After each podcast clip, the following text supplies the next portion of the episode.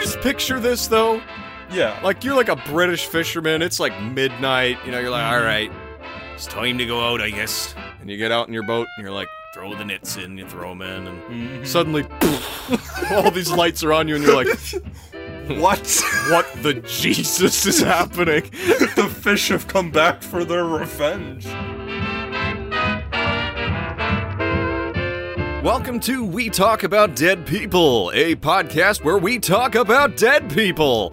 I'm your host, Aaron C., and I'm here with my good friend and co host, James D. Say hi, James. I'm gonna steal Mount Rushmore. Good. We hope to keep our listeners entertained and interested while we break down various members of the odd and exciting family that is humanity. The way this works is that James and I will do our amateur's best to give a basic account of the major events in the life of a now dead person and give a fairly accurate depiction of their individual character, which is harder to do, but we're going to try anyway. So, James, who do we have this week? Well, I'm glad you asked. Today we have Zinovi Petrovich Rosthestvensky. I don't even know if you. Pro- How do you. Zinovy Petrovich Rajestvensky. There's too many syllables in that last name. Yeah, it's a made up name. Well, I mean, every name's kind of made up, right? Well, except for the Lord's name. Right, of course. Yes. Definitely. uh, how are you doing today, James? Well, I'm doing swell. Yeah? Chugging that double shot? Oh yeah, yeah, yeah, yeah. And um, I didn't sleep much last night because, um, well, I'm dying, but also, I am so excited to tell this story today. It is Really? yes, it is fucking hilarious. this story. I, okay, I know I told you, but let me let me just tell everyone. like, I was when I was researching this story, I was crying from laughter. I was alone in my apartment, just almost on the floor, laughing so hard. Oh, the, my God. I'm so excited for this. It's, amazing. I, I haven't. Okay, I'm, I'm going to keep it a secret, but I'm researching a person for a for a patron right now. Oh. Oh my God. I was. I, I wasn't crying, but I was laughing my ass off. I can't wait for that one. Yeah, it'll actually come out before this one, so I can tell you So who the secret, it is. yeah, okay, it's Rasputin, yes. and holy fuck, is it funny? Um, and we did a great job recording that episode, didn't we? yes, we did tomorrow or whenever we do it. uh, we should figure out when we're gonna record that shit. Yeah, we probably should. But I'm kind of excited, so I think we should go down to the history lab. Well, let's get going, my friend. Let's go, a go, a go, go, go. Go, Gert. Mobile yogurt, mogurt. I don't know. Works for I just imagine yogurt from Spaceballs in like one of those mobility chairs. Oh, yeah. Mogurt. Okay. I don't have a trailer here. I didn't write anything for you.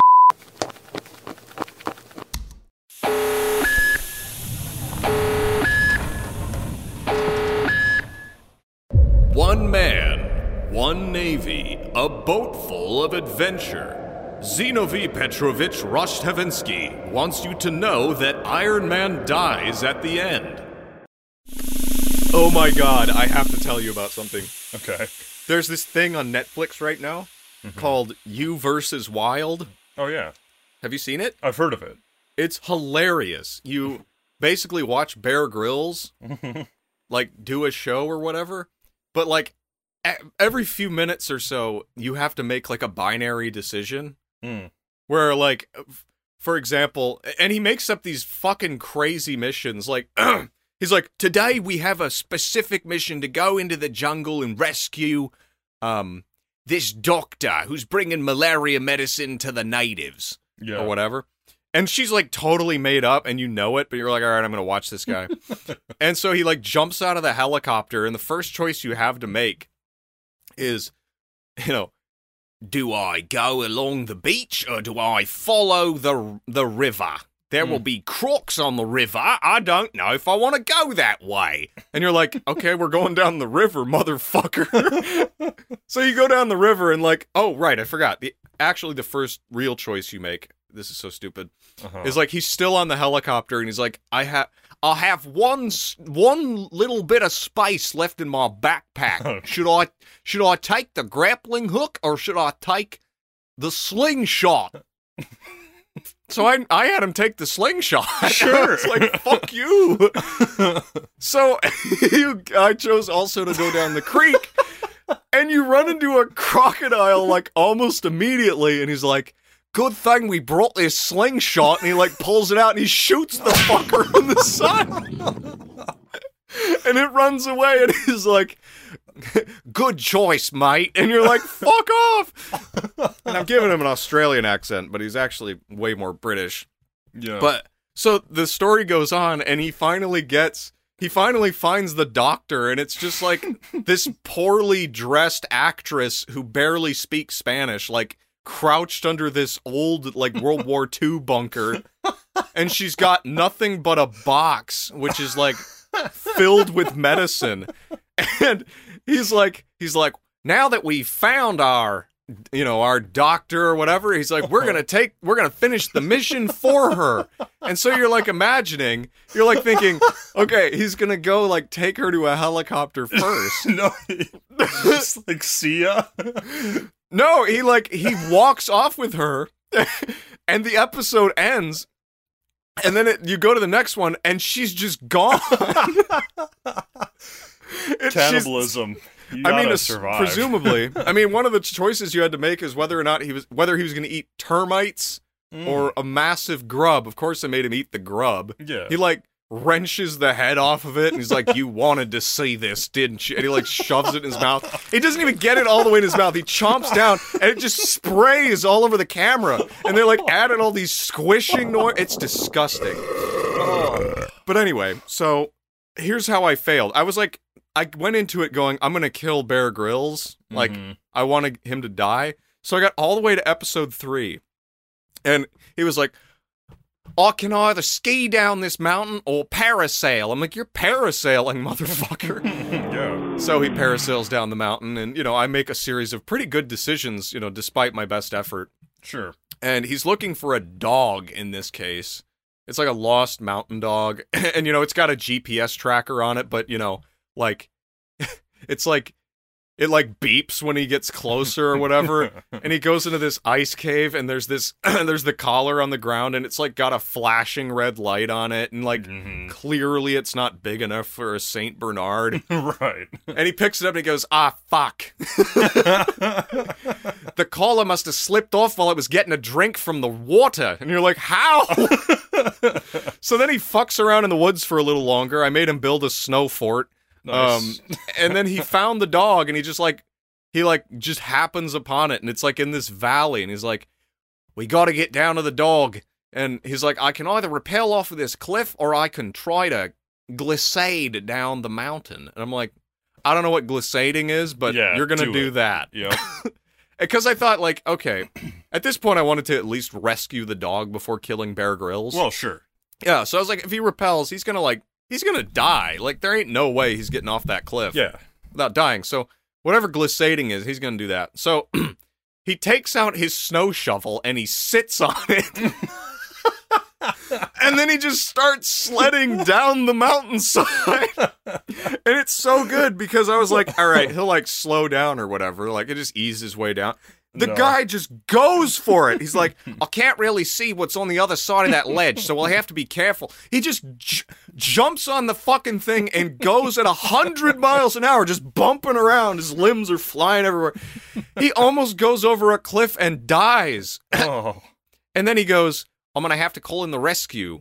Like, after he saves himself, like, there's no way to get to the dog. Mm. And the episode just ends. So I was like, well, I want to rescue the dog. So I tried to rewind it, but you have to play through the whole Oh, episode fuck again. off. Oh, and that's when I shut it off and I was like, fuck Bear Grylls. so that's my long winded intro. wow. That's that's something. yeah. Anyway. only reason I even played it was that yeah, that's what I want to know. on Netflix, it's the only animated like uh poster or whatever. Hmm. Like it's got all the title cards or whatever, and you're scrolling through them. But then you get to that one, and it's like this empty shot, and then Bear Grylls just repels into the frame, gives Oh, you the nice. thumbs up, and then repels out. Okay. I- Nice. I, real oh um what did he say?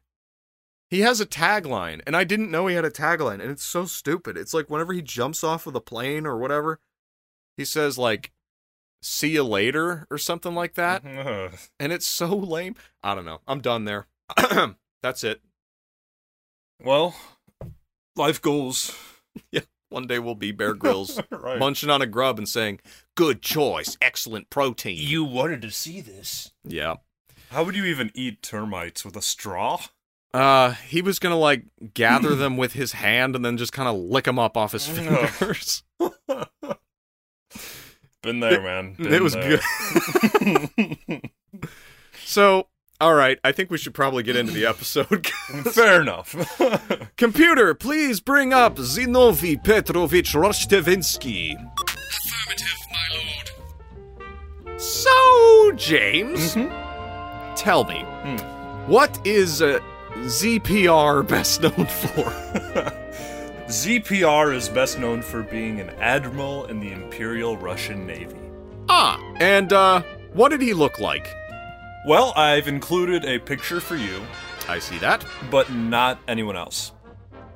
Oh, okay, so they can't see it. Yeah. All right. Well, it's your job to describe him, so. Sure.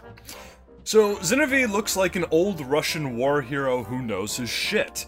He's got shiny medals pinned all over his rusty chest, he's got mop heads on either shoulder, and what little hair he has on his coconut is balanced out nicely but a mu- by a mustache and beard so thick and puffy that you would need to have a machete in order to kiss this man on the smoochers. Okay, smoochers is n- a clear. It's in the doc. It's apparently not a misspelling or a made-up word No! because it's not. Where have underlined you in red. been, dude? Smoochers.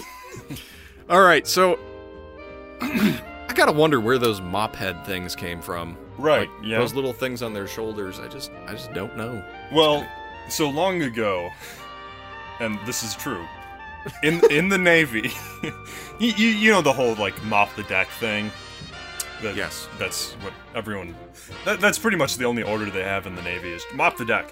Well, for a long time, the sailors didn't have arms because you, you didn't need small arms. You were on a boat which had the big guns. So, in order to mop the deck, you had to improvise by just attaching the mop heads directly to your shoulder and then moving around like an inchworm on the deck, mopping all, all the dirt away. Ah, so now I know where the word swabby came from. Mm-hmm. It's That's a true. name for people without arms. okay. so, how about you tell us about uh, ZPR's early life? Uh, I'm just gonna call him Zinovy, his Okay. by his first name, which is Zinovy. you know not what you should do when talking through history, but we do it. So, Zinzin.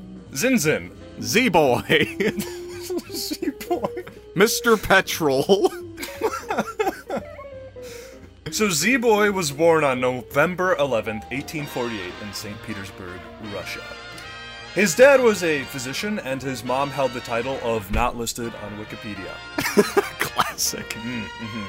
So, being the son of a doctor, Z Boy was able to attend school as a child and learn all about his 123s and his ABCs. Particularly the seas, the high seas, the ocean seas. Oh boy. So, Zinovi decided he wanted to see the sea and joined the Russian Imperial Navy at the age of 17. Good choice. He attended and graduated from Sea Cadet Corps, where he learned all about those floaty things and how to sink the floaty things of the enemy. Just to be clear, we're talking about breakfast cereal, right? Yeah, yeah, yeah, yeah. How to sink the enemy's breakfast cereal. Well, yeah. Have you ever eaten Fruit Loops where the Fruit Loops are not covered in milk? They're I mean, disgusting. you yeah. have to sink the floaty things. Yeah, exactly. Yeah. I mean, for all you stupid people out there, we're cov- we're talking about sinking other ships. Warships. Yes. No, there's fucking nobody who missed that. And no. no. Okay. Uh, he also mastered English and French, Good. the languages that is, not the people. Oh. Yeah. He then attended the Mikhail- Mikhailovsky Artillery Academy. Something like that. and he, he did well here too. So he's he's moving up. Okay. He's got a good. good, good education. Keep it moving. And uh, he may still be on the lower to mid tier rungs of the Russian Navy system thing, but he's got the attitude and the education to be a rising star, right? I mean, he was the son of a doctor, so so uh right? Nah, maybe. Maybe. Okay. Kind of. Uh-oh. Yeah. I'm so I'm just I'm so excited. It's so hard to move forward. I'm just I can't wait for what's coming. Okay. I can sense it. Like you have this like rejuvenated en- energy like you just got a deep tissue massage or something. Zinnovie is the fountain of youth. He's my Oh. essential oil. Oh shit. Well, we found him. Yep. So Zinoviev began his naval career as a gunnery officer in the Russian Baltic Fleet. Good. Now we got to stop here uh, a minute to talk about Russian geography. Why? Well, it turns out Russia has geography. Oh shit, really? Yeah, yeah, I didn't Oh. know that, but they do. So, in case you didn't know, Russia is is kind of big. Okay. It's it's huge. Um and it borders three kind of important bodies of water that the the Ruskies wanted to sail their ships in. Right. Uh, as such, them Russians had three primary fleets at the time, and we're going to go over these three different fleets. This is all very important, so Okay. o- open your earlobes and sit down. I- Oh, uh, I'm already yeah, I'm there. Okay. I'm ready. So the first fleet was named the Baltic Fleet, which was stationed in what's called Poland's Watery Hat, also known as the Baltic Sea to some people. Poland's watery hat. Mm-hmm. Yeah, the Baltic Sea. It's the same thing. Gotcha. Uh, number two, the second Russian fleet was named the I said Baltic fleet again, but that's oh my that's God. not true. It's the the Black Sea fleet, Okay. which was positioned in what the Russians called that H2O down below, uh, which is also called the Black Sea to some. You wrote Baltic for all of these, didn't you? no, no, the third one I got right. Okay, okay. So the you've got the the Baltic fleet, the Black Sea fleet, and finally the Russians had a third fleet, creatively called the Pacific fleet. Uh-huh. which was way out there to the east in what's sometimes called the Pacific Ocean. Okay. okay, so you got you got those three fleets. Uh-huh. You know where they are. Perfect. I know where they are. Yep. Uh, a- as a fun side note, the Russian Pacific Fleet was at one point named the Siberian Military Flotilla. It's a great name. It just makes me think of a husky sitting on a pallet of wood. Just licking Jack's face as he freezes in the ocean. there was room for two. Jack's like taking an Instagram video. But he's the best boy or whatever they say I don't know what they say. on those the dog memes. They say like oh. He's the goodest boy or some shit. They Jack's do just say that. sinking beneath the waves going, give him all the hugs or something Hmm. like that. That was forced. I'm going to quit. Okay, please, thank you. all right. So you've got the Baltic, the Black, and Pacific fleets of the Russian Navy. So keep those in mind; they're all important to Zinovie's story. Okay. So our boy Zinovie was placed with the Baltic fleet for three years, but then was transferred to the Black Sea fleet in 1876 because oh my God, Aaron, do you know what time it is? Oh my god. No. It's time for the Russian-Turkish War. they had a war? They had many wars. Turns out the the Ruskies and the Turcos don't like each other.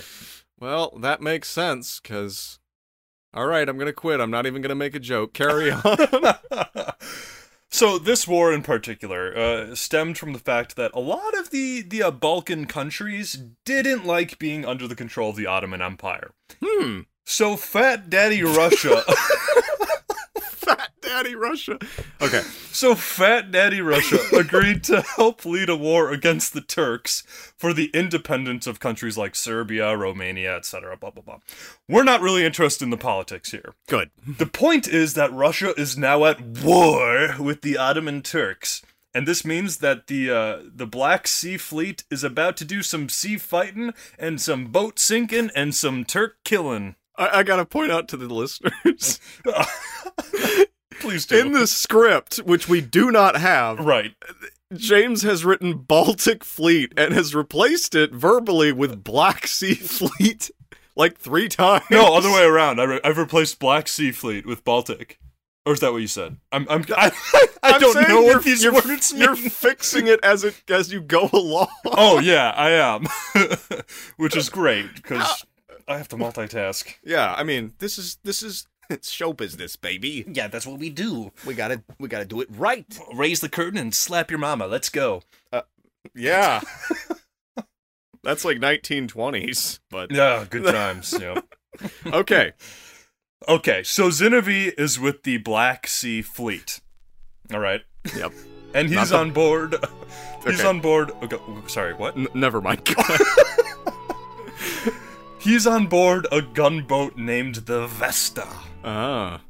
But there's a problem. The Turks have ironclads. Four ironclads. What? Wait, who are these Irunk lads? The ironclads? Yeah, the Irunk lads. Well, they they own the ice rinks. Oh, and then okay. they just kind of shove it down a little bit to I rink lads. Yeah. So they have ironclads, and I have no idea what the hell those are. Well, I'm glad you asked, which you didn't. But ironclads are the latest, greatest maritime technology of literally cladding your boats in iron. Right, Ironclads. right. Oh, okay. This makes the boats near impenetrable to gunfire, but if your boats start a sinking, they a sink fast. Okay, that makes sense. Right, because you've literally just m- made boats out of solid iron. Yeah. Yeah. So the Russians send out torpedo boats to deal with the fire, the four ironclads, and our boy Zinoviev volunteers to lead the first torpedo boat against the Turks. Okay. Now, before you conjure in your head a modern image of a torpedo boat, if- if you even know what that is, I, I don't. I'm just imagining like a boat shaped like a torpedo. That's basically That's fair. Yeah, the only Okay. torpedo I know are those little ones uh, made out of rubber that you throw at people in the pool. it. Yeah, yeah. That's There's yeah. always that annoying douche who's like throwing it at you, and you're like, "Hey, I'm just trying to play Yeah, and then you- volleyball over here." right, and then you pick it up and he's like, Like, hey, don't steal my shit. It's You're like, like- covered in some weird goo, and you're like, "Oh God, what the fuck have you done with this?" I know. Why do they let lepers in the pool? This is just disgusting. Okay, torpedo boat. yeah. So torpedo boats at this time, at least in the Russian Imperial Navy, is uh, they're they're a bit different. They use Okay. what are called spar torpedoes, which were not torpedoes that you shoot. Oh no. No, no, no. These were torpedoes that you put on the end of a really long stick. What? then you sail your boat up to the enemy ironclad, all the while holding this really long stick with a live bomb on the end of it.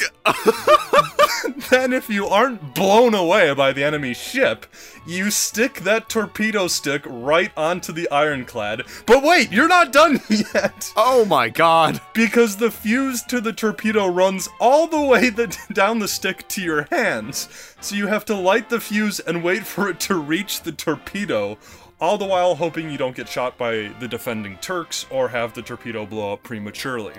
That is so primitive. It is. and I found a picture of one of these boats. I've put it in the document. And Oh my God. Ah! is there anything you'd like to add? Come on! There's just that guy is standing there on purpose, right there. He's got I mean, he's even got his hands on his hips. He's like just proudly silhouetting with this massive torpedo sticking straight out of his dick. yeah. That's amazing. Oh my god. Yeah, it's just it's just this like ramshackle little boat with Yeah, a the- tor The God. boat's as big as like two mattresses put together. It's yeah. It's got a little chimney. There's like two two or three guys on there just Yeah. like I hope this works.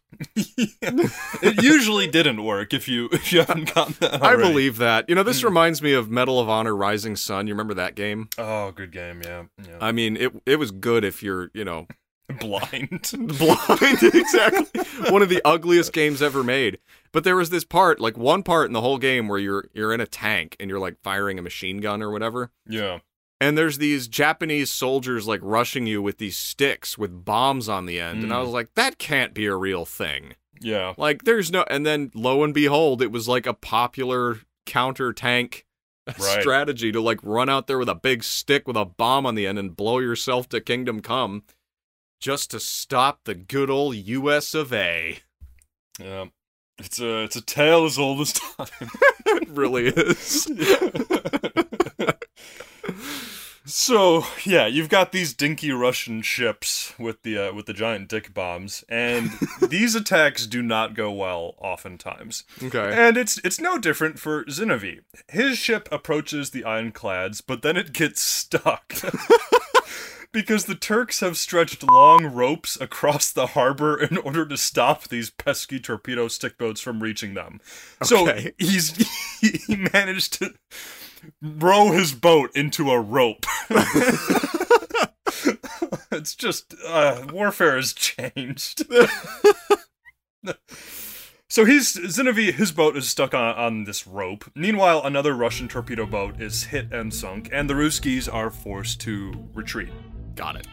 And Zinoviev manages to get out of the rope trap, if it can even be called that, because it's just a rope. I mean it worked apparently. I guess so. so the day is done. That's Okay. that's pretty much it. Uh, Give up. yeah. The next month, in July of 1877, Zinovi and his ship, the Vesta, come across a Turkish battleship, and the two ships engaged in an epic five hour long battle in which finally the enemy Turkish battleship was so damaged that it had to retreat. Okay. So pretty cool. For the victory, Zinoviev was awarded the Order of Saint Vladimir and the Order of Saint George, which Killer. who knows? And he was also promoted to lieutenant commander. Wait, hold up, hold Uh, up. sure. This five hour long battle, were they still using the torpedo sticks? No, no, he's on his his destroyer, or I- I don't know what it is, but it, the Vesta is not a torpedo ship. It's an actual warship. I don't It's know got what actual that means. guns and things. Yeah, I'm imagining like a Christopher Columbus kind of ship. And pro- probably. I mean, it's the 1870s, but I mean it's the Russians. It's so- only a 400 year difference in military technology. true. Whatever happened then. Oh man. Yeah. So he wins the battle, he wins all these awards, and now he is actually a rising star in the Russian Navy. Hooray! Except Christ. that after the war ended, Zinoviev admitted that he had falsified his reports about this fight with the Ottoman battleship. Oh. the battle was barely a skirmish, and neither side suffered pretty much any damage. Are you kidding me? He's like, I'm, I made the. We, we saw the enemy ship, but that's about it. I made we this fought whole them for thing up." five hours, just sent dirty looks their way. Basically. wow. Nevertheless, in true Okay. Russian fashion, they were like, ah, keep your awards. We don't give a fuck. Right. Oh so god. They, they let him keep his medals and the position of lieutenant commander, blah, blah, blah. Hmm. So, from 1883 to 1885, Zinoviev took some time off to help the Bulgarians beef up their floaty things so Good. that they would have some floaty things to fight off the Turkish floaty things down the road should the need ever arise. Okay. Then Zinoviev he returned to Russian naval service, was transferred all around, commanding all sorts of different ships that really isn't worth getting into. Okay. Uh, he was promoted to rear admiral in 1898, which was a big deal, nice. and then to an even bigger deal to chief of naval staff in 1902. oh my god. Wow. Oh. Hmm. Oh shit.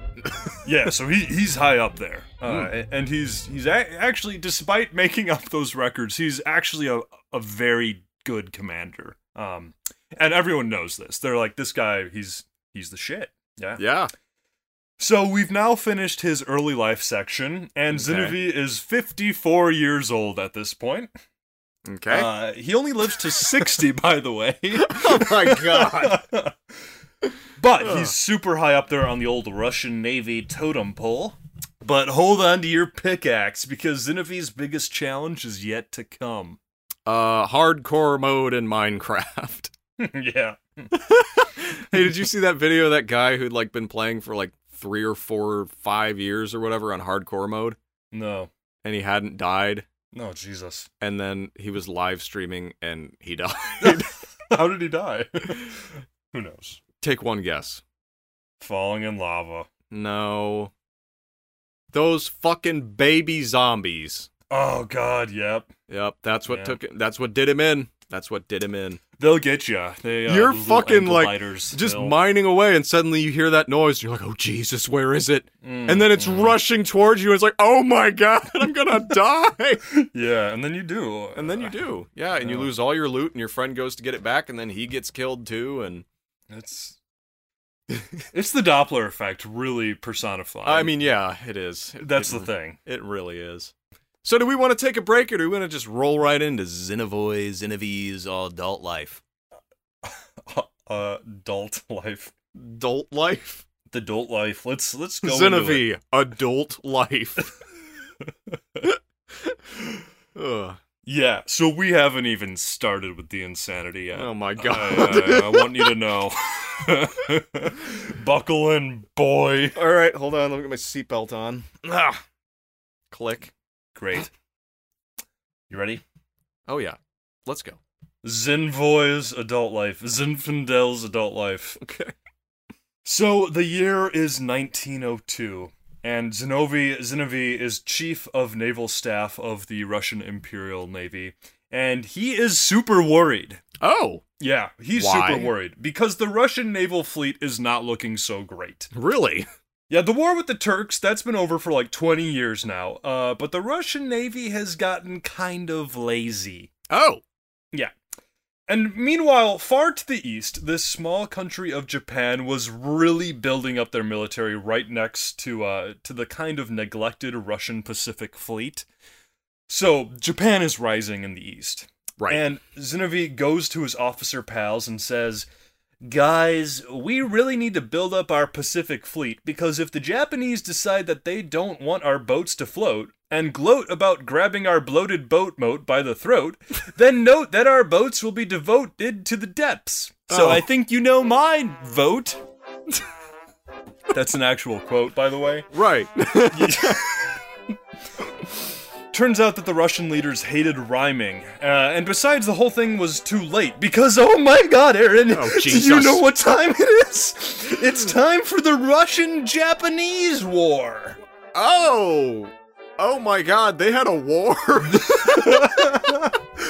Yeah, the Russians and the Japanese had a whole little war that's often overshadowed by World War One, which would, spoiler alert, happen like 10 years later.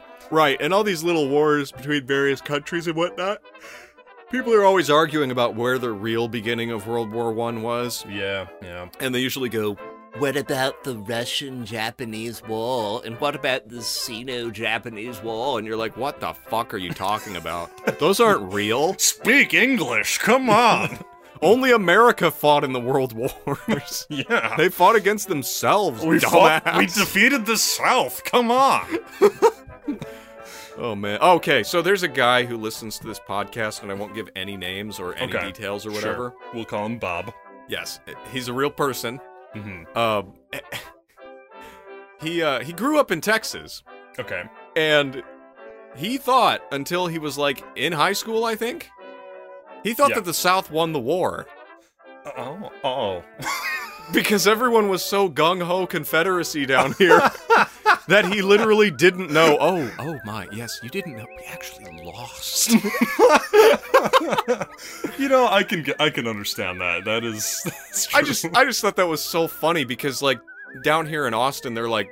Let's tear down the statues and change all the the names of the streets and the schools and things because they're named after people who were like tangentially connected to the Confederate South. yeah. Um, and I'm like, yeah, I guess if you grew up here and you had everything named after like Confederate soldiers and generals, you might be like, we must have won, right?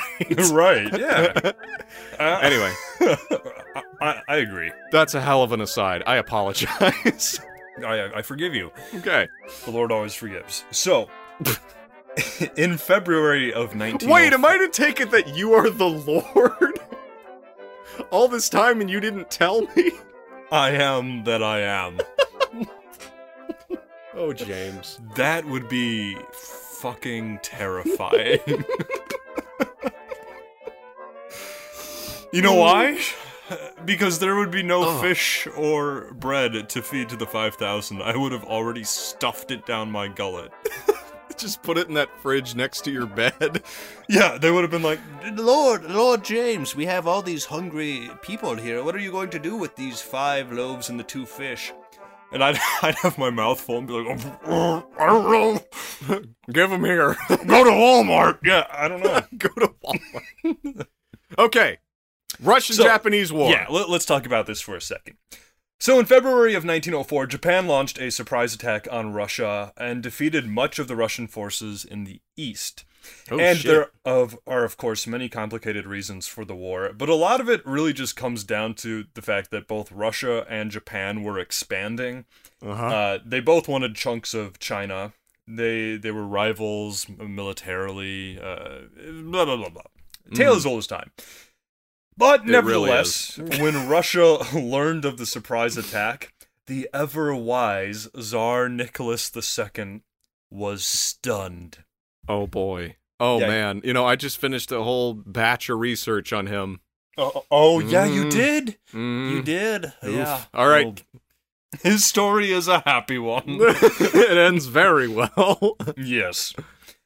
So the news only gets worse for the Russians. What remained of the Russian Pacific Fleet was pretty much powerless to protect against Japanese invasion. right. So thus the Tsar decided that he would send the Russian Baltic Fleet to reinforce the Russian position.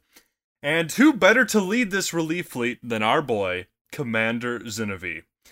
So Zinoviev was placed in command of the Russian Baltic Fleet and ordered to take the fight to Japan. Now, are you sure it's the Baltic fleet or it's or is it the Black Sea fleet? I, I am positive it is the Baltic Fleet. He, Okay, was- just- he fought with the Black Sea Fleet for a while because they were fighting Turkey, uh, or the Ottoman Empire, that is. But now he's in the he's in command of the Baltic Fleet. okay. hmm There are some problems with this whole plan, though. God. so number one, uh, the Baltic Fleet was nowhere near Japan. right. It was in the Baltic, right. on the other side of the world. yes. So the plan was to sail this fleet around Europe, through the Mediterranean, through the British held Suez Canal in Egypt, into the Red Sea and into the o- Indian Ocean, and finally over to the Pacific. But this could be a problem because the Suez Canal was held by the British, and the British were, well, they were allies with the Japanese. Uh-oh. But they were just like, well, let's just hope and pray that the Brits let us go through their canal. Why the hell were the British allied with Japan? It's it's complicated. There are all Right. sorts of alliances, Of course it is. Yeah, yeah. cobwebs. Yeah. Mm-hmm. So problem number 2. The Oh, shit. boats in the Baltic fleet were they were some of them were actually decent warships, including some brand new battleships.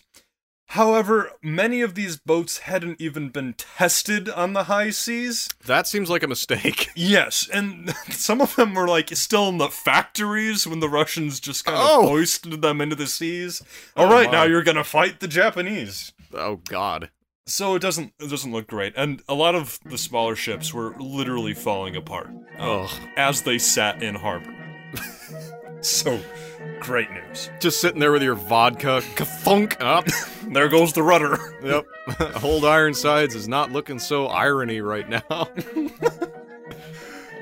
uh, and problem number three this is personally my favorite Oh god. the vast majority of the sailors and crewmen were completely untrained Oh my. some of them had never even been out to sea before Oh.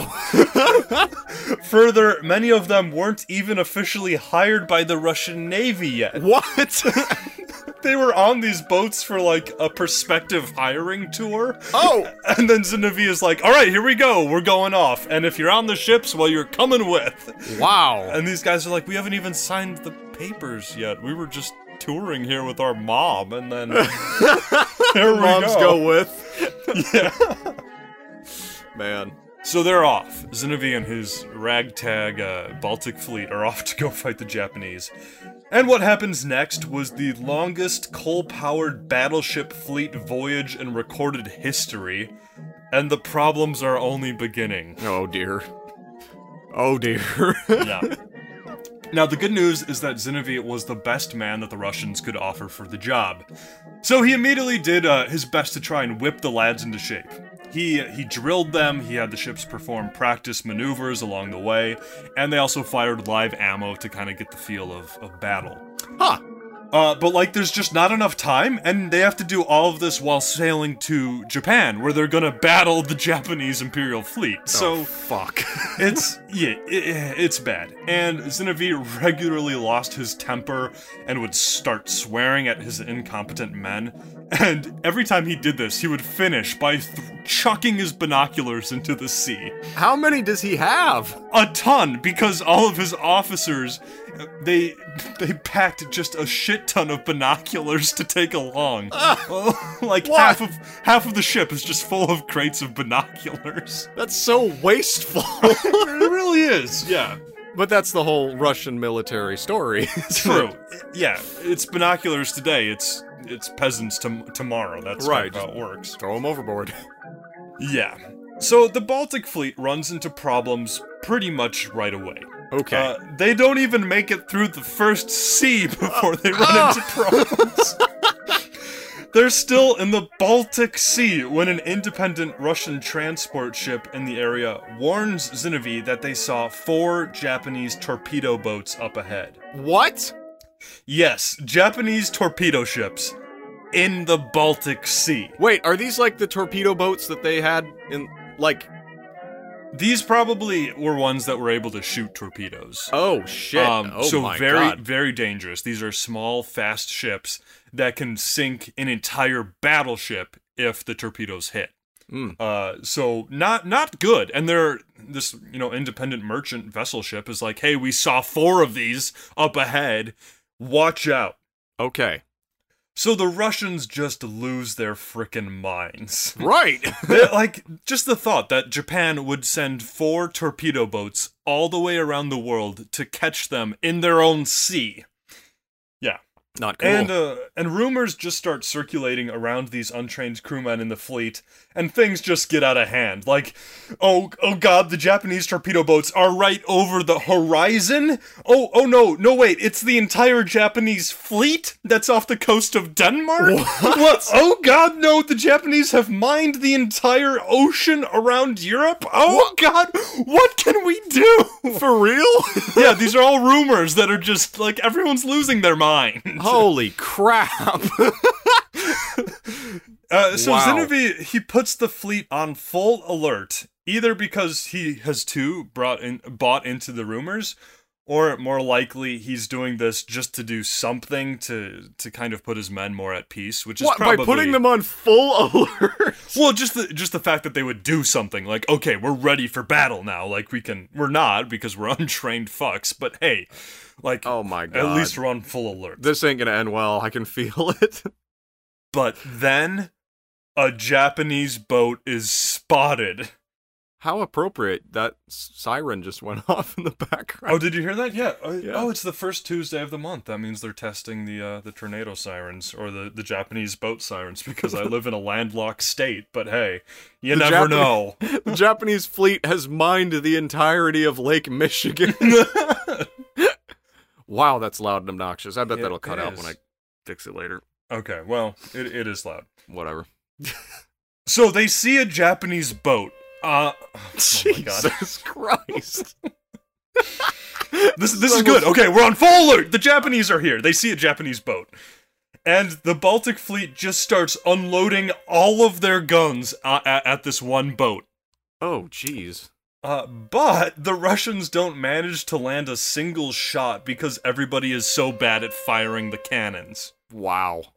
Which turns out to be good because this boat is not a Japanese warship. Ah, It's a fishing boat. okay. A Russian fishing boat Oh my that was God. bringing supplies to the fleet. That is hilariously pathetic. You know, it's like, you know, the captain's out there like, that's definitely a Japanese fishing boat. And they're like, hey, hey, hey, shouldn't you like double check that with binoculars? And he's like, no. And he throws him off the side. right. Yeah, well, and I, wa- I want to defend Zinoviev a bit here is he probably didn't buy into it, but he had no hold over his own crew. So he's probably looking at the fishing boat like, oh, right on schedule, here they are with the fish. And then all the ships are like, fire all cannons! and they just start unloading, missing every shot. And these Russian Amazing. fishermen are just like freaking out. Standing on the deck with packets of ramen noodles, like, don't shoot! exactly. So after this little whoopsie, uh, Zinnevi has his ships continue on. And Okay. they're passing by Denmark now, and what they find next horrifies them. Oh my god. The Japanese have mined the entire sea around Denmark. How? How? Shut up, that's not important. They've Okay. done it. so slowly, very slowly, Zinovie leads his ships through the mines one by one. And amazingly, every ship makes it through alive. But the minefield didn't exist! What? So they had just wasted a ton of time and energy navigating through a non existent minefield. How did they determine that there was a minefield there when there wasn't a single mine? Great question. It's probably because one guy was like bored and scared and was like, wow, I bet they mined all of the water around Denmark, even though, you know, it's on the other side of the world. I mean, it would make sense. Just lock them in at home. Don't even let them if you get can all the way. Get there. and you can bring that many mines. I mean, we're talking about the open ocean here. And and no one else like Sweden or Denmark or Poland would be like, hey, hey, that kind of blocks in in us too. Yeah. No, just go ahead, do it. You know. Oh my god. okay. But hey, okay, they're finally out of the first sea. They're out of the Baltic Sea and into sea number two, the North Sea, which is that sea between Britain and Norway. Hell yeah. So Zinovie and his lads are sailing when all of the sudden a radio message breaks the quiet. Uh-oh. The last ship in the Russian line, in the Russian fleet, uh, a supply ship radios in that, oh god, they're being attacked by Japanese torpedo boats! Quick, everybody do something! Oh my god. Oh no. So the whole the whole fleet just scrambles into some sort of attack formation, but they can't find the Japanese vessel. Um, so after a while, they just keep on going. Uh, turns out there actually was a ship. Uh, it, however, it was not firing on the Russian supply boat because it wasn't a warship. Oh no. It wasn't Japanese either. It was a Swedish ship just minding its own business, sailing by the Russian fleet when the entire Russian fleet turns around to face them. so the Swedes just haul ass to get out of there, which they, they managed to do before the Russians could identify them as not Japanese. I'm surprised they didn't blow them out of the water or like at least miss Try blowing them to, out of yeah. the water. Yeah, well, the Swedes probably were like, "We're, we're- we're done. We don't want to mess with with that shit." As they they see the whole Russian fleet like turning around, like, oh god, like the smoke, what did we do? the smoke from the smokestacks just like furiously increasing like oh Right. fuck You hear all these Russian angry voices. You're like, "Oh great, turn this boat around let's go back to sweden yeah." Nevertheless, as you can imagine, the Russian crewmen are shitting their pants because to them, this is a close call followed by close call because they don't know what we know at this point. They think that Oh. right they've just made it made it out of this yeah like, oh thank god you know we scared them off right oh now to make this situation worse night is setting in and a thick fog has enveloped the whole russian fleet Oh my so they're, they're out in the middle of the north sea so even god's fucking with them at this point yeah exactly so to battle the fog and also to battle the fear of the sailors zinovie tells his ships to turn on their searchlights to illuminate the waters and protect against possible japanese warships oh. So the ships start blasting their searchlights and neurotically begin waving these lights in every freaking direction without any sense of organization. so it's like a rave going on in the North Sea. even As these- i know to use low beams in fog right. Yeah, these guys, it's just like we're gonna we're gonna wave these things around because the Japanese could be over there, or they could be over there. Who knows? oh god Now, keep in mind that they're currently 20,000 miles away from Japan. at Oh this my, point. jeez, 30,000 kilometers. What happens next is one of the stupidest things you'll ever hear. I'm so ready. Okay. so they're sailing through the foggy night, searchlights racing around in all directions, when all of a sudden the Russians spot them. Oh, oh, Japanese torpedo boats. for real this time. Several Japanese torpedo boats. Oh no. So the Russians immediately sent the word out to the other boats, and they they're hectically focusing their searchlights on the enemy ships. Like here we are, there they are. This is it, boys. Twenty thousand miles from Japan. Then all hell breaks loose. without any sort of battle formation and without any orders, the Russians just start firing. Oh They fire everything they've got. Oh. no. And this is without Zinoviev's orders. In fact, he's on his boat, like yelling, No, you fools, don't fire. We don't know if these are Japanese torpedo boats. So you, okay, hold up. This is kind of not his fault because Nicholas II, right? Was Yes. was it was like, hey, I don't care who's who's on that boat, send him out. Well, he, he knew that Zinoviev was the best commander, but Zinoviev this whole time was like, hey guys, our fleets are really inadequate. They're terrible. We should be beefing them up, but So never let's send happened. untrained men on the longest voyage they could possibly go on. yes. Oh, To fight to fight the Japanese Imperial fleet, which is, you know, battle hardened and has already destroyed several Russian fleets. right. Like this is this is great. This is going great. So Zinoviev is like trying to stop everybody, but it, it doesn't matter. Full pandemonium has begun. now, if you haven't guessed already, the boats were not Japanese torpedo Of ships. course they weren't. they were they were British fishing Oh boats. god. The fishing the fishermen were out at night because that's often the best time to catch fish.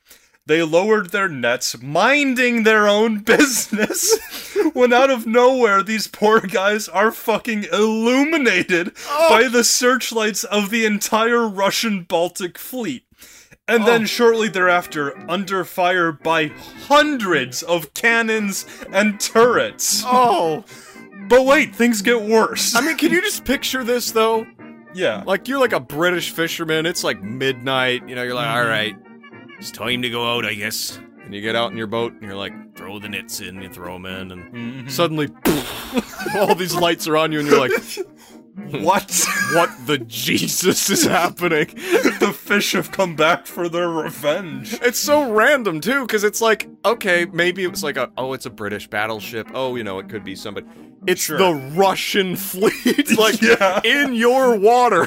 It's like over 40 ships. yeah. Oh God. All right. So how does it get worse? Well, the English fishermen have their giant nets submerged, and these nets function basically as anchors. so they can't even flee. Uh, Oh God. So the, the, the English guys, they begin either frantically cutting the nets or hoisting them up in order to get the hell out of Dodge. All the while being fired upon by an entire Russian navy. Oh no. yeah. Ah. Now, remember that during this whole thing, the Russians, aside from our, our boy Zinoviev, think that this is it. Oh. This is all of Japan come to destroy us. Oh no. Uh, all the while, two of the Russian warships, they're, they're kind of on the outskirts of the Russian fleet. And so all of the other Russians think that these two ships are also Japanese warships. So the Uh-uh. Russians begin firing on their own goddamn ships. Oh no. So, seven Russian warships managed to form a battle formation and then just unload on two other Russian ships. Ah. And through all the firing, a chaplain and a crew member on one boat are both killed from the artillery, and several more are wounded. I Which- uh, guess it could have been worse, right? No, for sure, yeah. Uh, and it actually is worse. It Oh, gets no. worse. Come on. So while this is all going on, many of the Russian ships start signaling that Japanese torpedoes have hit them and they're sinking. Because they're so paranoid that any loud jo- noise or jarring movement on the sea must mean that they've been hit by a torpedo. Oh no. but this just causes a domino effect as the other ships start also signaling these signals that they have been hit by torpedoes. Oh, and God. everyone is losing their minds. No. Poor Russia. Next, one of the Russian battleships, the Borodino, they go even crazier. Are impossible. the crew on the battleship start running around screaming that Japanese Marines are boarding with Ah! bayonets drawn. what the hell? So the crew of the Bardino just scatter. Half of them hastily put on life vests and either jump into the sea or lie down prone on the deck awaiting their fate. Holy fuck. The other half yells two arms and they draw pistols and cutlasses and prepare for hand-to-hand combat on the deck. Unbelievable. All the while, the entire sea is being illuminated by scattered searchlights and explosions from the hundreds upon hundreds of shells being fired in every direction. the searchlights make it so funny for some reason. I know. I- so the whole battle lasts 20 minutes. Oh. Finally, finally, Zinovie managed to reel in his fleet, and the blue light that signaled ceasefire was passed on ship to ship, and uh, silence breaks in upon the ocean. Uh, and all the Russians then realized that they had been fighting English fishing boats. Amazingly, the casualties of this battle were quite low. Uh, two Russians had been killed, several others wounded, of course, by none other than their own fleet. Right. Uh, many of the ships were damaged due to friendly fire. Of course. Of the English fishing men, many of the ships were damaged. Two fishermen were killed, several wounded, and one more would later die of his wounds. So only five people were killed, which is amazing because the entire fleet was firing its cannons. that drunk. Well, the reason why more people weren't killed is because the Russian guns were shit, and the Russians on board knew fucking nothing about firing these guns. So Oh. almost no shell hit even anywhere close to where it had been aimed. oh my god. In one case, the Russian battleship or Oriole Oriole fired more than 500 shells and did not hit anything. They hit the ocean. Maybe they probably missed that too. Wow. Ah, after the complete chaos, Zinovie got his fleet back together, and they continued sailing on as if nothing had ever happened. Fuck up number 500 and ah well. It could have Yeah. been worse. Yeah. okay, look, keep nothing going. happened. well, shit did happen. Oh no. All those British fishing dudes raced home and reported everything to the British government, and the British the British people cried for war. Oh no. So Britain begins preparing for war and sends 28 battleships in pursuit of Zinovie. Eventually, Zinovie wakes up one morning to see his fleet surrounded entirely by the best of the best British fleet. Wow. So the Russians they're they're forced to dock in Spain while a joint uh, international committee tries to figure out just what the fuck happened that night. right. hey guys, for real. What For real. what happened? so after like a, a whole bunch of talking and, and months of investigation, Britain and Russia barely avert a war. and it was revealed that Zinovie hadn't ordered any of this, and in fact, the whole time he had been frantically running around deck trying to stop it. Uh, so he was acquitted. Oh, okay. He did and make them go to sea. I mean, Yeah, true. but the whole thing really isn't his fault. Like you said, it's it's Nicholas. yeah. Tsar Nicholas. Ugh. Okay. So he he leaves the officers responsible in Spain for court martial basically, and Russia had to pay thousands of dollars to Britain in compensation. Right. I mean, y- you shoot their fishermen, that's worth thousands. right. Yeah. Uh, Britain also said at this point, like, hey, we're not gonna let you go through our, our canal because we can't even trust you with our fishing boats. oh, God. So this means that they're gonna have to sail all around all of Africa if you want to keep going. Oh, which, no. Which they do. What? What? Yeah, they They're- they're, they're they gotta save. they have to go fight the Japanese. So Oh my god. Ugh. they they still have more than two thirds of their journey left. Actually, at this point, it's probably like a fourth. They're a fourth through their journey. Oh. Oh. That's so embarrassing. It is, and and things go about as well as you'd expect. Not again.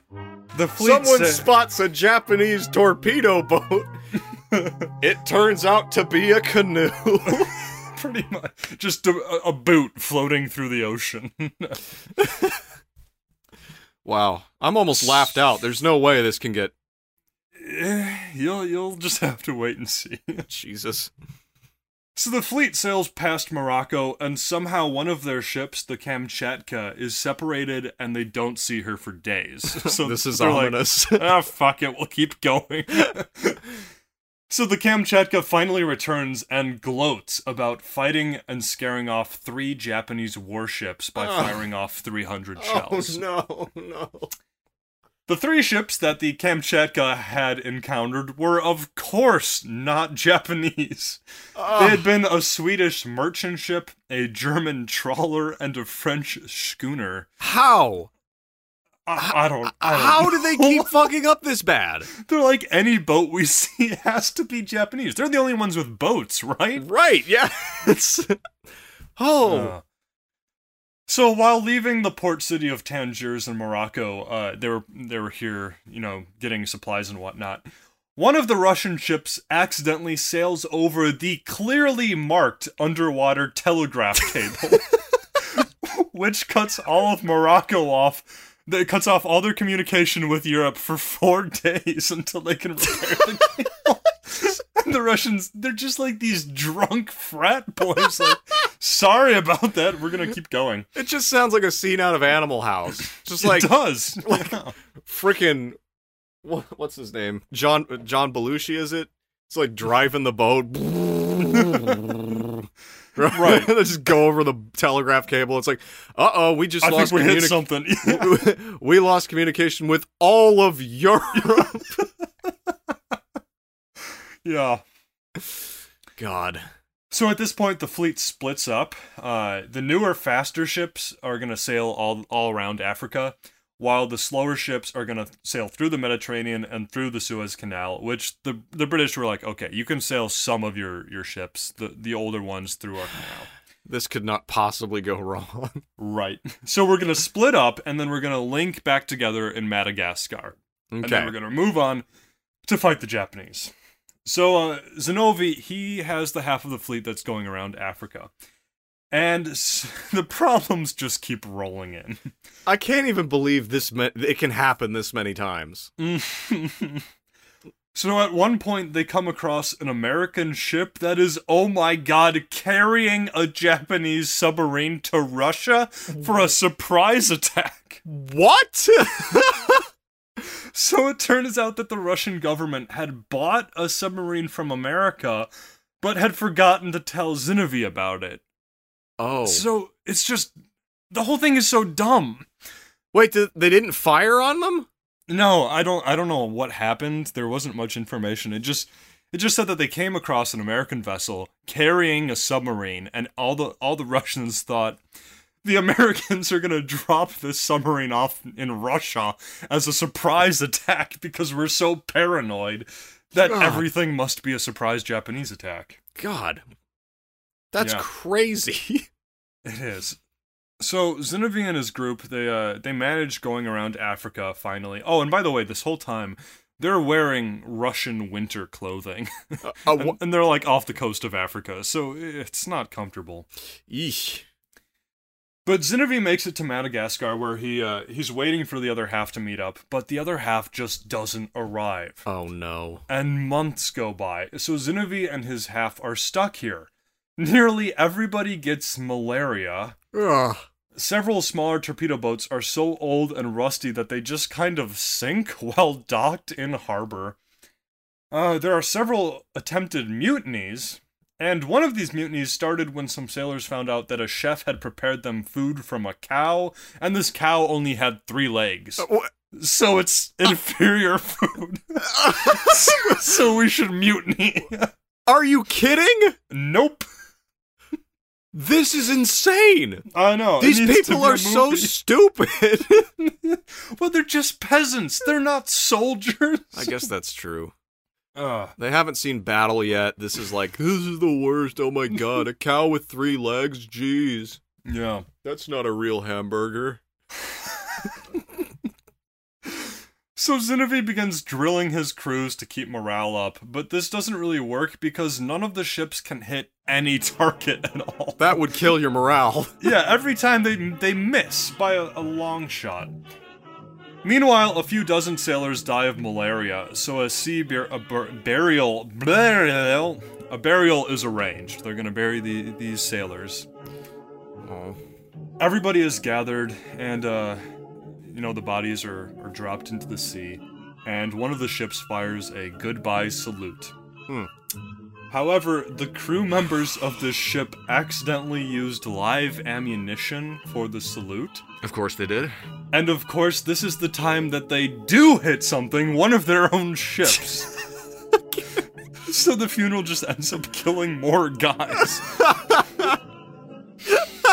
Live ammunition. Mm, it's, it's so bad. Oh, they need some training on those guns. God damn it. Oh, So it turns out that s- the uh, it takes forever for the Baltic fleet to link up together because nobody in Russia knows where the fleet is at this point. there's God. there's zero communication. this is a disaster. I, oh, for sure. I mean, let's talk about like wartime paranoia. You got a fleet out there doing this kind of shit. Yeah. Meanwhile, you've got all this propaganda going around about how scary the Japanese are and all that stuff, and you know people are genuinely freaked out that the Japanese could actually end up like on your shores. Right. and this is going on with your own guys. I mean, Ah, it's crazy. it is. Wow. Yeah. So, so finally in 1905, Zinoviev gets all of his ships together in Madagascar, and then they finally sail through the Indian Ocean to meet the Japanese Navy, which can only go well. I mean, yeah, at this point they've gotten so much practice not shooting the Japanese. I mean, they've missed everybody else. Maybe they'll actually hit the Japanese. Maybe. Ugh. Uh, so, Zinoviev finally encounters the Japanese off the southern coast of Korea. So they did it. They made it all the way around, like the world. How long did this take? I, I want to say like a year. Oh my god. Yeah, it's something something like that. So at this point the Russian fleet is in horrible condition. The men's morale has been completely destroyed months ago and they're about to face one of the best fleets in the world. Oh god, this is horrible. So the Japanese, they know the Russians are on their way. So they they begin looking in this kind of search and destroy mission Right. to find Zinoviev and just obliterate his fleet.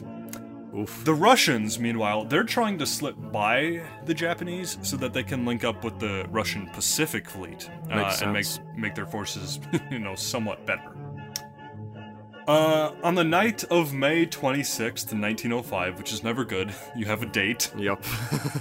Things actually looked okay for the Russians. The the night was dark, there was a fog, and maybe just maybe they could slip by the Japanese to to get to the other Russians. right. They might have a snowball's chance in hell at that point. Right. but then one of the Russian ships sees several Japanese boats. For real this time. Uh huh. These actually were the Japanese boats. Uh huh. But this Russian ship communicates back Don't worry, guys, these are the Russian ships we're trying to link up with. So, Ah. the one time that these Oh. actually were Japanese boats, the Russians get it wrong. Oh no! Oh, They're like zero for twenty hundred at this point. oh jeez. Yeah, Oh, this is like Fargo. it is. It's just one fuck up after another. uh huh. Ugh. Uh-huh. So the Japanese at this point they they know where the Russians are and they prepare to throw a huge and overwhelming force against the Russians. and they're like, "Hey, Look at all our Russian friends over there, like assembling to greet us. Here they come to give us a big naval hug. Naval hug. Okay. Oof. The next morning, the Japanese surprised the Russians and the Battle of Tsushima began. The battle was pretty much over before it began, Ugh. obviously, because the Russians were in such bad shape, but it only gets worse. Oh. Our boy Zinovy, who's the only capable Russian commander at this point, Right. he, he gets hit by shrapnel to the head immediately and is knocked unconscious for the entire battle. Oh God, that's horrible. Yeah, The so one he's guy who knows anything is gone. yes, Meanwhile, you've got these Russians like who have shot each other in the past, like scrambling onto their guns, you know, bottle of vodka in hand, and just like Yeah. firing wildly. Oh, and he's just there, unconscious, right, and it's all going to shit around him. yeah. Oh, so uh, the the whole battle has a ton of sequences, but I'm just going to skip to the end. What happens is the Russians put up a valiant fight, but barely inflict any damage at all. Uh, the Japanese won the day. Zinovy was captured and sent to a Japanese hospital to recuperate. Over 4,000 Russians were Oh. killed. Jesus. About 6,000 were captured, and Ugh. over 30 Russian boats were lost. Oh my God. The loss was a huge blow to Russia. Uh, and- I'll say. yeah. Uh, peace was agreed upon a few months later with Japan emerging as the victor. But just think of that. Like this whole journey was took a whole year and you finally get there and are just immediately snuffed out. Yeah. Just vanquished. just I it's it it hurts because it's like there were so many warning signs that they just should have turned back. Like turn back, oh yeah. train for 3 months or something. I don't know how long it would Yeah. take, but like you wouldn't have had the crisis that made you go around the Horn of Africa. Yeah. You would have you would have had you would have been crisis free. You could have gone through the canal, saved yourself some time. Um Mhm. but it was this i think just this paranoia of some kind like if we don't get over there now we're going to lose harder than we will if we have thousands of untrained sailors and boats Right. Ugh. And and keep in keep in mind kind of in the, the grand scale of things, the Russian Revolution is going to happen less than 10 years later. The, Right. This m- military catastrophe is well, and then of course the Russians in World War 1, it, it's this more of the same. Yeah. It's just military catastrophe after catastrophe. The brass don't care cuz they don't suffer. Right. It's these it's the boys who are being killed. Th- this is you understand the appeal to communism. well what's interesting is that like we think about it the russian revolution happening largely as a result of world war 1 Yeah. but world war 1 was the straw that broke the camel's back it seems Right. Oh, for sure. It, it was like, oh, okay, uh, Nicholas II, you're going to take command of the army? Mm-hmm. You? You know, my son's died on a boat off the coast of Japan or what, or off the coast of Korea yeah. uh, because you couldn't wait and to train them. Like, whoo, boy. Yeah, no, I get it. I get it. I can't wait Well- to tell you about Rasputin because there's a lot of cool shit. You know, i- and it's it's great that this is coming after Rasputin because it just this is another feather in Nicholas's cap of being completely incompetent as a leader. Yeah, Ugh. yeah. Yeah. Whoo, boy. Okay, we'll have to cover him someday. Just him. Yeah, for sure. or maybe his wife. I don't know. I covered her pretty uh, quite a bit in Rasputin, though. Oh, that's good. Yeah. So as for our boy Zinovy, he was treated in the Japanese hospital, and uh, the Japanese admiral who had defeated him, Admiral Toto, visited him later, and actually he actually had some nice words to say. Oh, Uh, we have the the quote here, and he said, "Defeat is a common fate of a soldier. There is nothing to be ashamed of in it. The great point is whether we have performed our duty." I wonder how Zinovy responded to that. It's probably Fuck well, like, you. I've got a piece of plastic stuck in my forehead because of duty. Well, maybe, maybe. I mean, maybe, maybe it did ch- cheer him up a little bit, but I, I think probably at this point he was hyper aware of the incompetence of his men, Yeah, and it's like, yeah, I did my job, but I caused international crises, and I got like four thousand people killed. right. Yeah. Um, Yeah. It's, yeah. Oof. Oof. Big oof. yeah. So that's pretty much it for his adult life. Um, and I don't have much, so for his end and death, do you want to just kind of Yeah, merge let's just into that? let's roll in. see Okay. how so it- Ended. So after the, the Russian-Japanese War ended, uh, Zinoviev returned to Russia in 1906, where he found all of his surviving officers uh, facing court-martial and the firing squad for losing the battle. Oh, come on. Right? yeah. So Zinoviev, he also faced court-martial as well, but he was spared death because the court knew that he was unconscious for the battle. But he would he would still probably end up in, in prison, perhaps. Wait, they because- would shoot people for getting defeated? yeah. Yeah. Ah. hmm But at this point, Zinoviev he tells the court that look, all of this is 110% my fault. He took full responsibility for the events, and he told the court that his men should be spared because it's his fault. And due to this, Tsar Nicholas II finally agreed to allow the men to live. Uh, some were forgiven, while some were imprisoned for a short time before being released. But Zinoviev had saved his men here, uh, so points in his favor. I was going to say that's good for him. It, it's kind of well, and Zenevieve's story is just absolutely tragic uh, because he actually was a competent commander, but he just never had the chance to show it. Yeah. and it ends kind of tragically. Uh, that's because that's pretty much it. He retired and lived the next three years uh, as a hermit in Saint Petersburg, Oh my. and he wouldn't he wouldn't see anyone. Uh, he finally died on January 14th, 1909, at the age of 60 from a heart attack, and he's buried in Saint Petersburg. Whoa. Damn. I gotta say that it's probably good that he died in 1909 because things don't improve for Russia in the next five years. Yeah, uh here's my thought. I, I wonder if was he ever used as a tool for propaganda? I didn't see anything for that because he didn't win. Uh, Are you, are you talking about communist propaganda? Yeah, like negative propaganda like look, this is the incompetence of the czar. Like he Oh, made this man watch his fleet get sunk. hmm. Uh, he might have. I know World War. They used World War One as a rallying cry in that that same way, which would have been more on the minds of everyone because it was going on. Uh, Right, that's true. I'm sure it was at least brought up. now oh, and for again. sure. Like yeah. you know, and, and of course, going into World War One, it was like, oh, so we're letting the guy who did who let that happen command the Yeah. army yeah. because a crazy Russian man told him to. Right. yeah. Um. oof. That's a sad story, and I will say a story of massive incompetence. yeah, it is. It's it's sad though because everyone dies in the end. yeah. I mean, not everyone. Um, most what of were the fleet survived. what were the far-reaching uh, consequences of this disaster? I mean, it had to affect Russia's efficacy in World War One. Sure. Well, the funny thing is, is that Japan and Russia were allies five years later in World War One. Japan was on the Allied side, uh, Hmm.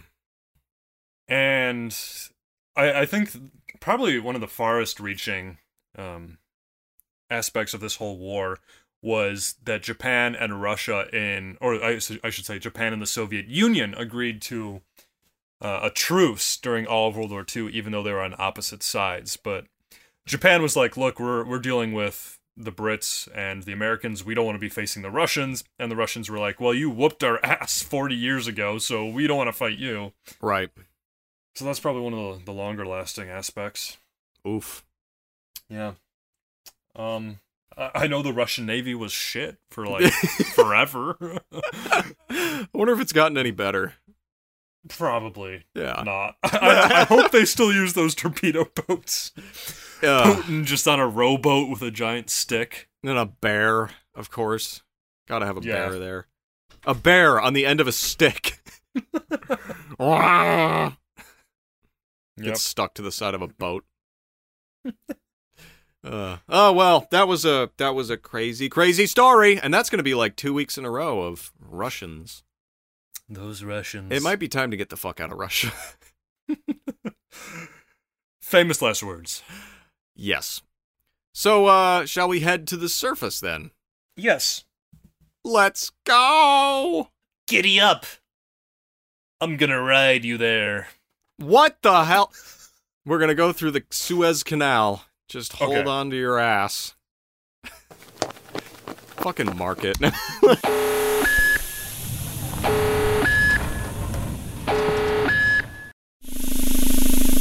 so, James, what are you gonna do for the rest of the day? I'm gonna mine all of the water around Denmark. Okay, that sounds good. What are you gonna do? Uh, I am gonna mine all of the water in my bathtub. You already do that. Those scabs just come right off. Uh, Oh my god. Uh, g- Jesus. well, I'm going to bring the show to an end, but I have some sad news. Uh oh. Digital Tip Jar is actually shutting down. like right after we got onto it. We're trying to find an Probably alter- because of us. Yeah, we're trying to find an alternative to Patreon because it fucking sucks. Um, but that's all we have right now. So if you feel like you want to support us, uh, you can consider the funding funding the show by becoming a patron on Patreon.com. Uh, for now, Digital Tip Jar is still up. I think it'll be up through June. Um, If you want to drop us a little tip in our digital tip jar, that's di- digitaltipjar.com slash we talk about dead people. Rest in peace, my boy. Uh, yeah, so this is kind of fucking up my outro because all of this is changing. Uh, our cover art was created by Ian Patterson of Ian Patterson Illustration. You can view more of his wonderfully whimsical work at www.ipattersonillustration.com. With all that being said, we'll close out and let the sounds of battle off the coast of Korea play you out. Uh, s- Um, sa- what? what? What?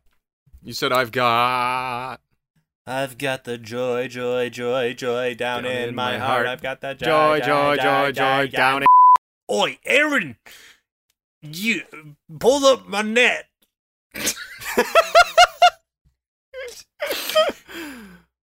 Uh, Help, help me. help me. Help me. Help me hoist up the chicken of the sea for the queen. All right, lads, let's just haul in this net here, and then we'll we can go home. All right, lads, let's haul in this net here, and we can go home for the night. Uh, Brilliant! Almost done here. Brilliant! For the queen. Are you okay? Yes, I'm quite dandy, my chap. We're in Britain, aren't we? My coat is red. Fuck. Turning into an Australian again. I just be an Australian on a fishing boat. No, no, no, the difference. I'm a Brit. We're in British waters. I'm an Australian. I can never get into this accent, but sometimes I do and I can't get out of it. I can't believe I forgot to tell you this. Yeah. I had a nightmare about you. Oh yeah. But it wasn't like you were attacking me or chasing me or like stealing my toast. It was like you it was about you in your apartment and it was like your old apartment Oh god. and you were just looking listless and useless and I can't you just looked so sad and I was I was just feeling like really sorry for you. And then you like open the utility closet and there on the water heater was Total War 2. and you took it out and I was like feeling heartbreak while I was dreaming this and you took it out and you put it into your MacBook and you just started it up.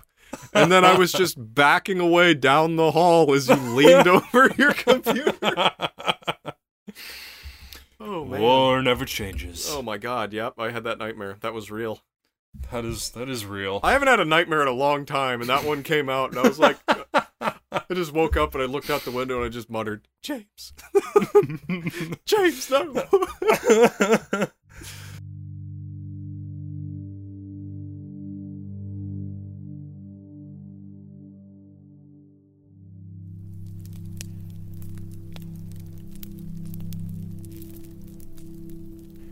These are. uh, these are some fables of La Fontaine. And we'll begin with The Swan and the Cook. The pleasures of a poultry yard were by and swan and gooseling shard. The swan was kept there for his looks, the thrifty gosling for the cooks. The first the garden's pride, the latter a great favorite on the platter. They swam the ditches side by side, and oft in sport's aquatic bide, plunging, splashing far and wide. With rivalry never satisfied, one day the cook, named Thirsty John, sent for the gosling, took the swan, in a haste his throat to cut, and put him in to the pot. The bird's complaint resounded in glorious melody, whereat the cook, astounded his sad mistake to see, cried, "What makes soup of a musician? Please God, I'll never set such set such a dish on. No, no, I'll never cut a throat that sings so sweet a note."